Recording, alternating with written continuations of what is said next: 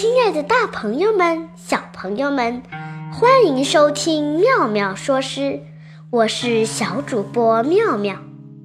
唐代天宝年间，唐玄宗开疆扩土，在边地不断发动战争。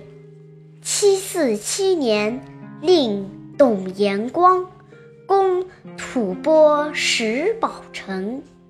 七四九年，又令哥舒翰领兵十万，再次攻打石宝城，士兵死亡过半，血流成河。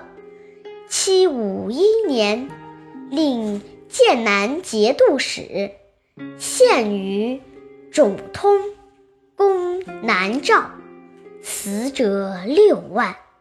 又令高仙芝攻大石，安禄山攻契丹，两地百姓深受其苦。为了补充兵额，人民负担着极大的争议痛苦。杜甫痛心疾首，写出了《前出塞九首》。对侵略性的战争提出了质疑。这九首诗通过一个征夫的诉说，反映了从军西北边疆的艰难历程和复杂感情。《前出塞九首》其一：萋萋去故里。悠悠复交河，公家有成妻，亡命因祸罗。君已复土尽，开边亦何多？岂觉父母恩，吞声行父歌。悲伤凄凉的离开家乡。来到遥远的交河城，衙门有规定的路程期限，否则就得设法逃离触犯法律的责难。您拥有广阔的疆域领土，为什么还要再争夺无度，辜负父母的养育之恩？暗自悲泣，却不敢言。背起兵器，踏上征程。其二，出门日已远，不受土旅欺。骨肉恩岂断，男儿死无时。走马脱辔头，手中挑青丝。结下万仞冈，俯身是千骑。离家日长，久经风霜。同行的士兵不敢相欺，因为兵戎征战，时时都有死的可能，所以顾不得报答骨肉之恩，为国而忘家。恩已义断，一路苦练从军的本领，骑马不用骆头，信手挑着缰绳，从万丈险峰上飞驰而下，骑马俯身拔取旌旗。其三，磨刀呜夜水，水赤刃伤手。玉清肠断身，心绪乱已久。丈夫逝许国，愤惋复何有？功名图其邻，战鼓当速朽。在呜咽流淌的陇头水边磨刀，伤到了手。直到水色发赤，才惊觉，原来是心绪久乱，而水深触耳，想不愁也不行，心不在焉，因而伤手。大丈夫决心把生命献给国家，还有什么值得悲愤和留念呢？战场上建功立业，就算死了，尸骨也很快就腐朽了。可是我们。到底为何而战呢？其四，送徒既有长，远树亦有深。生死向前去，不劳力怒嗔。路逢相识人，复书与六亲。哀哉两决绝！不负同苦心，征夫一路向前，有押解的长官。我们这些征夫也是一个个活生生的人啊，死活我们都向前去，绝不做孬种，用不着长官们怒斥指责。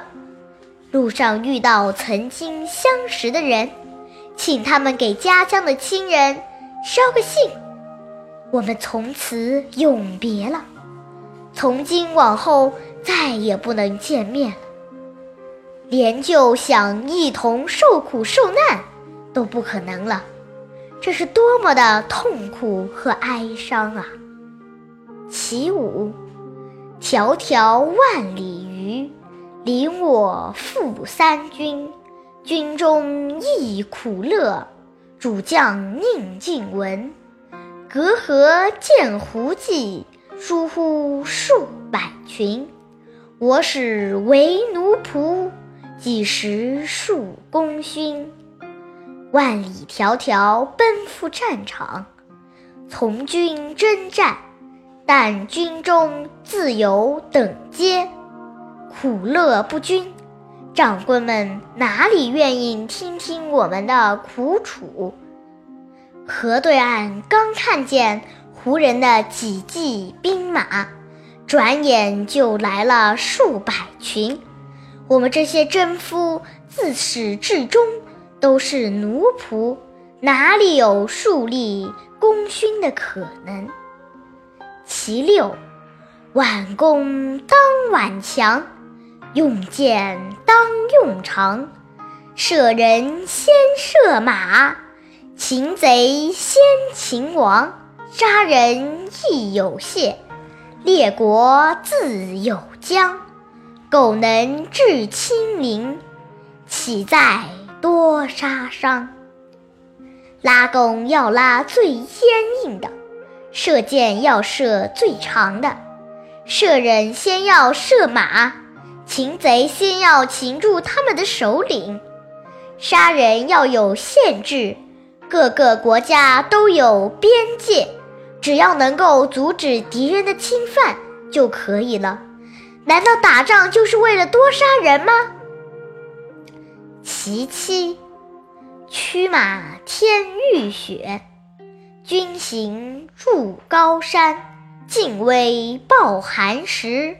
只落层冰间，已去汉月远。何时筑城还？